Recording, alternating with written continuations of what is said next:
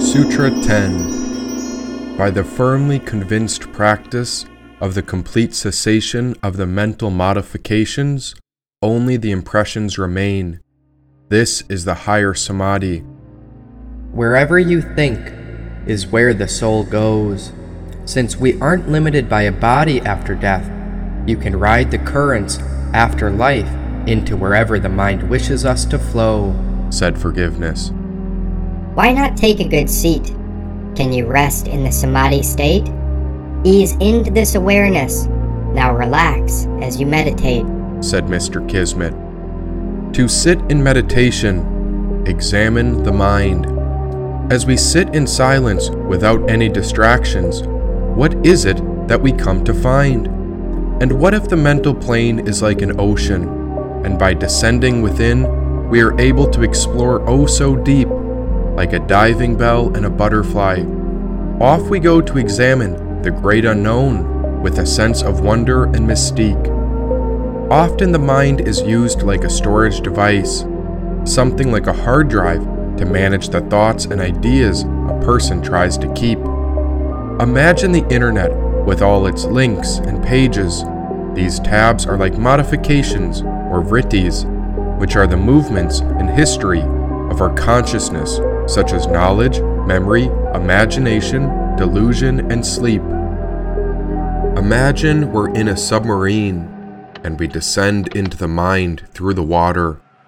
As soon as we move through the ocean, we create ripples that move out in a circular pattern. These impressions create waves, and in the same way, a single thought can ripple out within our head. Just like how any online post can trigger us, all it takes is a small sense of anger or affliction before our frustration spreads. Just like how a post, video, or article can affect us, the internet is like a great mind which allows some ideas to go viral. These modifications, or vrittis, have the power to expand so great that they ripple out into the world like an exponential spiral. Now, once something goes viral, it is not simply yours to control or keep. The idea is spreading as it's shared with all, and so an idea begins to pick up speed as it's replayed on repeat. It is now out of your individual control and so a great reaction is set in motion. Thought forms ripple out throughout many minds, and this whole occurrence started from one tiny stone that was dropped into an ocean. Now, about that ocean, who controls the ocean? Is there a certain person or country that owns it, or who was the one who first set it in motion? But we know that no one controls the waves. You simply have to steer your own body it's a lot like our own lives, and so we use the brain to keep the body and emotions afloat. So, in this way, the mind is a tool, and in a similar way, we can use the ocean to navigate across, sending cargo from one port to the other. These routes are pathways that could be understood as our thoughts. Imagine a shipping port with all its ships and cargo. These boats are like pathways, or vrittis, which are the movements and history of our consciousness, such as memory, imagination, delusion, sleep, and the knowledge we know. The longer we sit in meditation, the more we become aware of our thoughts. We cannot quite control them, and in the same way, they are difficult to stop. Here we learn that the mind is like a function, something like a wheel that spins, and we can come to understand that we are the witness watching the mind like a deep observer within. You are watching these thoughts. Often the mind will pick what it wants and accept or reject, but there you watch from far inside as you meditate and sit. And so I wondered if you, me, or anyone can own the ocean, or as a person just like a sailor in a boat traversing a great sea. If the mind is that ocean, and it doesn't belong to a single country, religion, you, or me. The ocean has been on this planet far longer than our human species has been alive. And even as the mind is formless, it flows.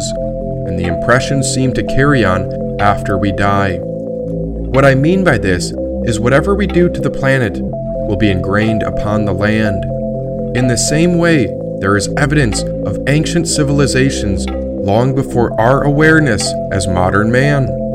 In the same way these impressions remain, so does our mental state. Collectively or unconsciously, we are responsible for the thought patterns we create. So, who's been to the bottom of it? And how would you know what's all the way down there? There's no light at the very bottom of the ocean and the deeper anyone goes, the more likely the imagination could get frightened or scared. That ocean is like a mind of pure, vibrant consciousness, and it's inside each of us. It's the source at the base of the mind. It is the source of all matter and the beginning of all thought. So, what's at the end of infinity? Can anyone discover what it is that goes beyond forever? The individual human or body could never survive such a journey to the end of the infinite, but that's why the seer of the soul is called for such a great endeavor. In meditation, we may reflect, contemplate, or wonder. Other times, it may feel infuriating to sit still in silence. Some people find that meditation helps ground them, while others feel that meditation is a sort of higher guidance. Within meditation, with whatever style you may choose, you only win by looking into the mind state, and so there is not a single time in meditation when you lose. You're not up against it, it's just there within. When you were born, you came to, and so as far as you know, that's when the impressions in this life were set to begin. Everyone tends to think the mind is theirs, but it's like a supercomputer without a cord, and so we use the mind for tasks, programs, assignments, and calculations of all sorts. Now, what if the mind space is shared? Imagine the endless internet. We can post videos, pictures, words, or all sorts of content online. The web is very similar with the thinking space, as all of us have unique platforms and browsers where we run programs through our minds. We make plans into the future, or we're looking for love and so we start chats hoping to attract. We use the mind to generate ideas, often seeking significant things, or we'll use the mind to start businesses and grow assets. In essence, we put energy into thoughts, then we send them out like free flying pigeons. The mind sends signals as if we release fresh ideas into the world on their own unique mission. Now, if we change our mind all the time, chances are we won't actually know what we're trying to find.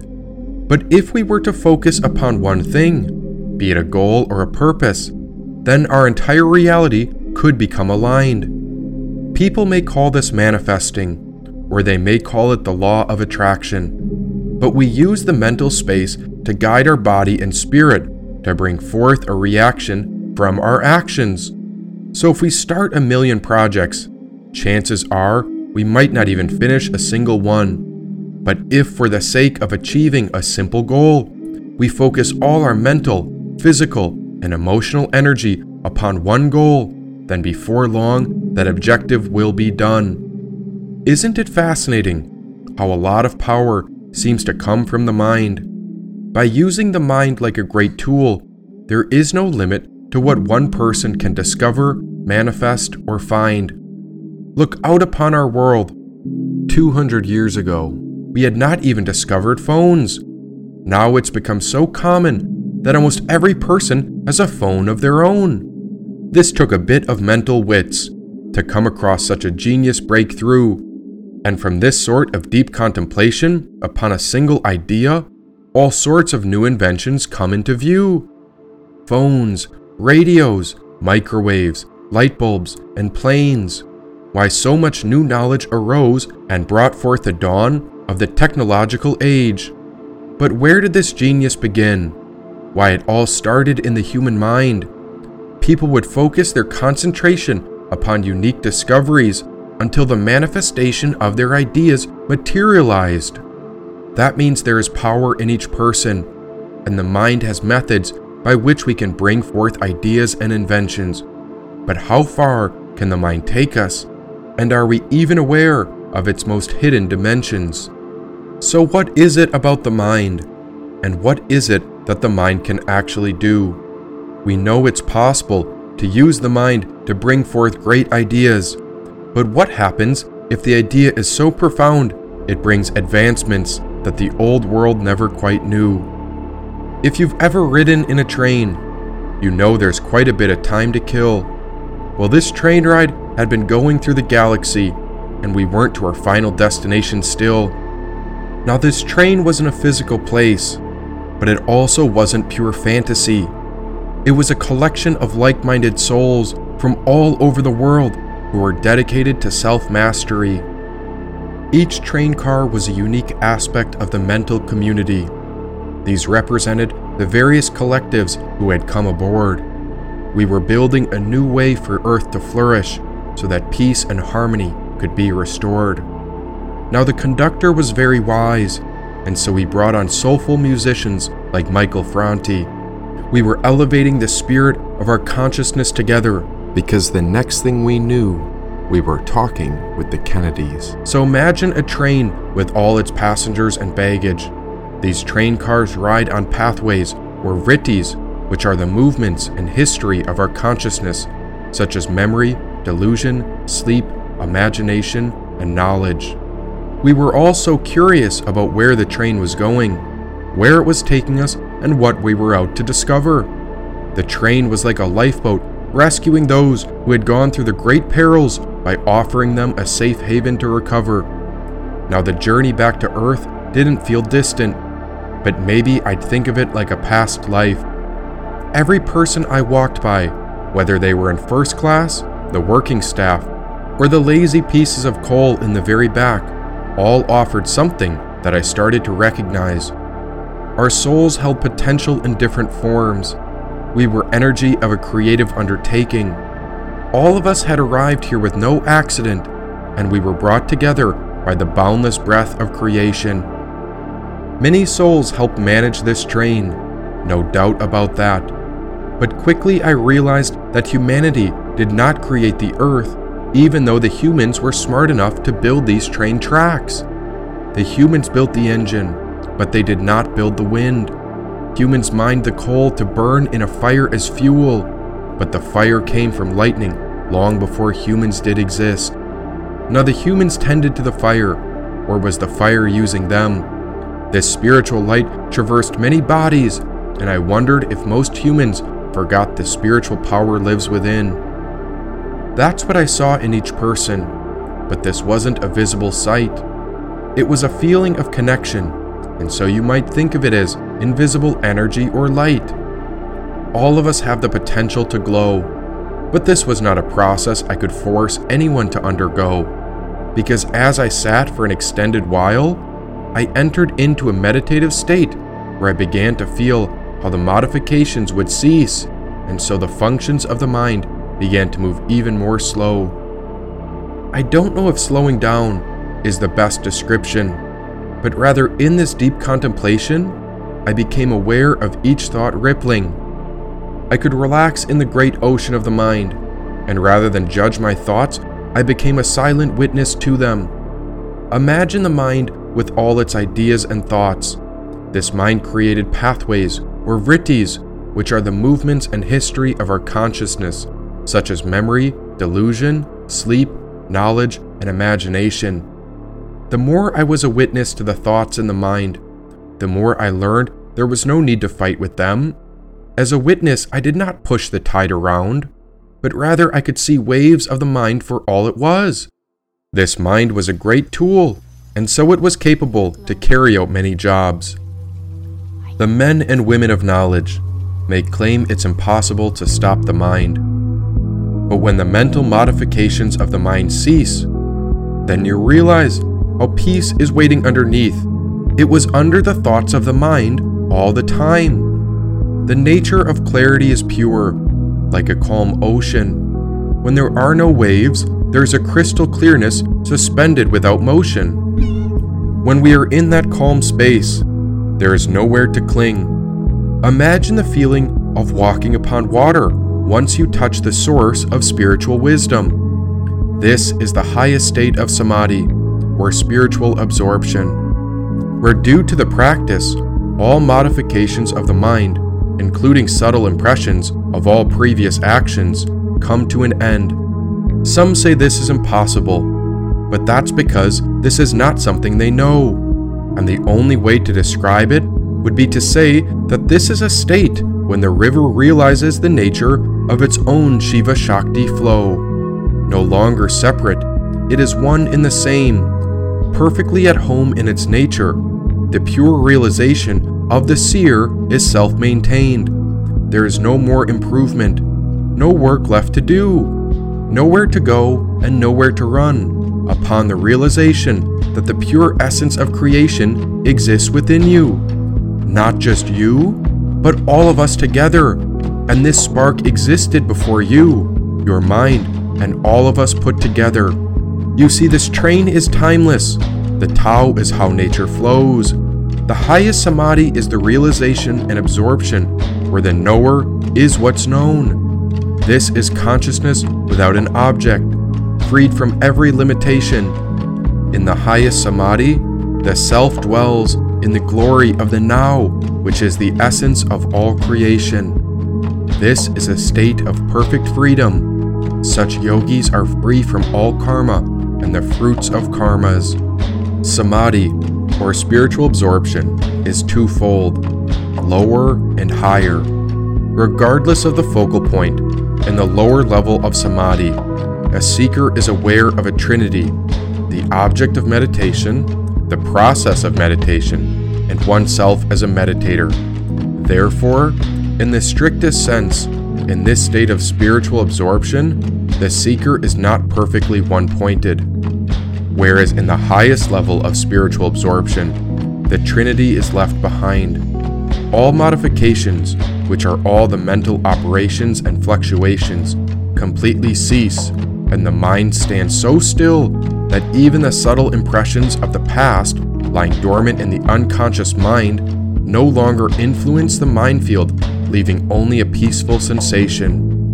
This perfect stillness of mind defines this state of samadhi. Yogis of this stature have no past and no future. They live in the eternal present. The yogi and the present are one and the same. This is a state of perfect freedom. Such yogis are free from all karmas and the fruits of all karmas. In this state, they are able to see the truth in its purity and perfection, and they are able to decide their destiny. Inspired by this divine will, they may come to this world, live in the world while remaining above it, and, guided by the divine will, leave this world again.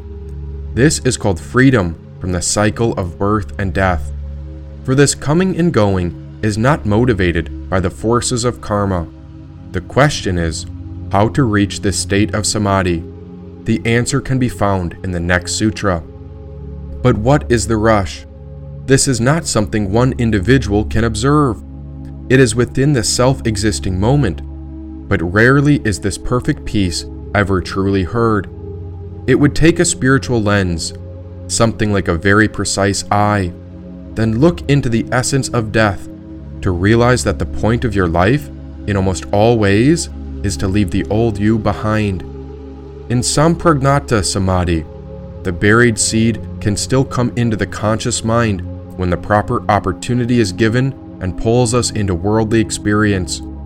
That is why the four stages of lower samadhi should be passed, and then you can get into this higher samadhi where even the ego feeling is not there and the seeds of past impressions are rendered harmless. In that state, only the consciousness is there and nothing else. Once that is achieved, the individual is completely liberated, and there is no more coming into the world and getting tossed. Although you appear to be in the world, then, you are not involved. Having achieved this, the world is just a shadow from which you are completely free. That is what is meant by a liberated person. It is not that a liberated person just goes away from our world or dies. He or she is called the Jiva Mukti, one who lives but at the same time is liberated. And that's who the ultimate seer was. It was hidden within everyone who was aboard this train. Our spirit was secretly hiding while helping the rest of us. And so we were aboard, traversing upon the earthly path of liberation. All souls are called for this, and so we are called to touch the various aspects of samadhi. But when I looked into the eyes of the passengers, I began to hold them in my heart, along with all of the grief, pain, and tragedies. There our spirit rested together. It was as if I could dip into the experiences we'd all been through. And so I sat with this, because what else was there to do? When our train would touch down upon the earth, I'd feel like a Martian sent from outer space. I did not care for what I looked like or how my mind or body behaved. It was shocking to be here, to exist in such a confused world. With the peace waiting within every moment, so many people were lost and wandering in great pain across the entire earth. It was there I got a message, a telegram to the mind.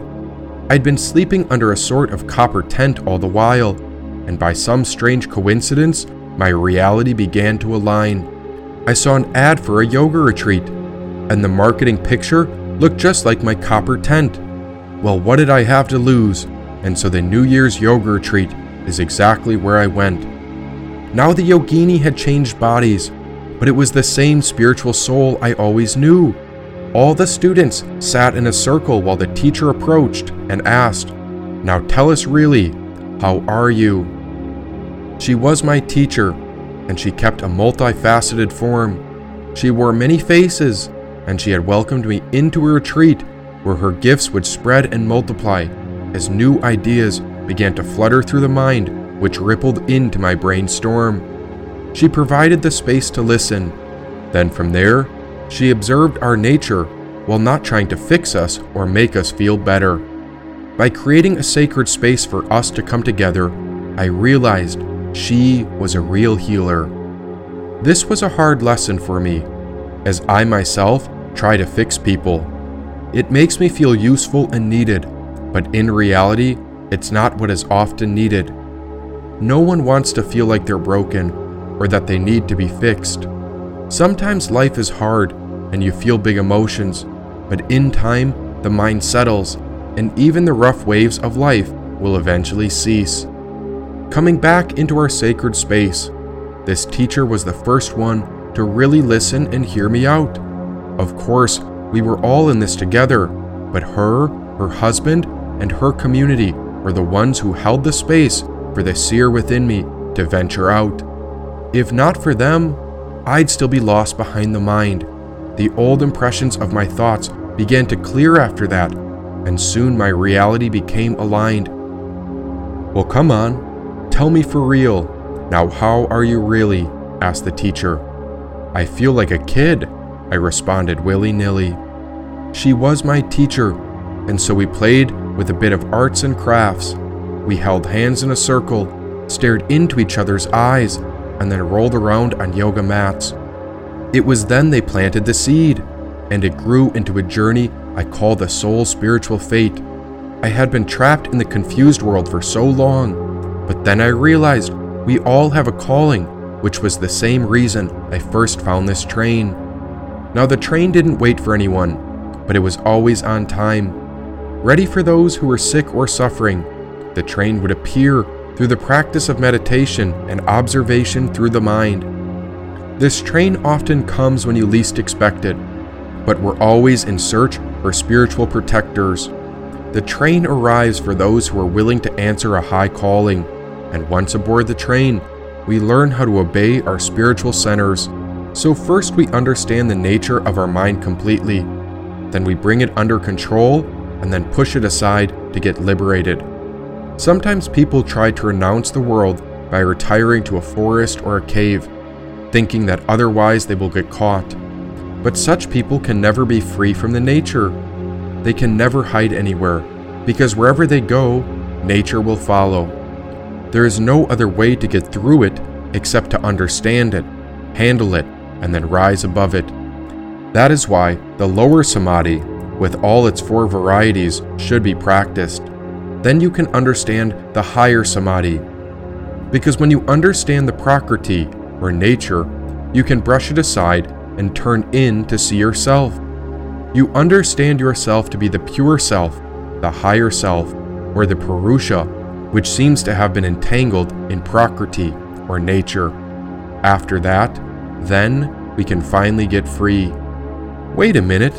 Now, where are we? Hartsville, South Carolina. We are in the heart of discovery.